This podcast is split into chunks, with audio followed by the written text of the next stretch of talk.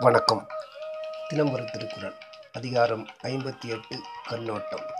குரல் எண் ஐநூற்று எழுபத்தி நான்கு உளபோல் முகத்தவன் செய்யும் அளவினால் கண்ணோட்டம் இல்லாத கண். பொருள். அன்பை தகுதியளவறிந்து வெளிப்படுத்தாத கண் முகத்திலே இருந்த போதிலும் அதனால் பயன் என்ன? விளக்கம். கண் பார்க்கும் கருவி. அது பொருளை பார்த்து விரும்பவும் வெறுக்கவும் செய்கிறது.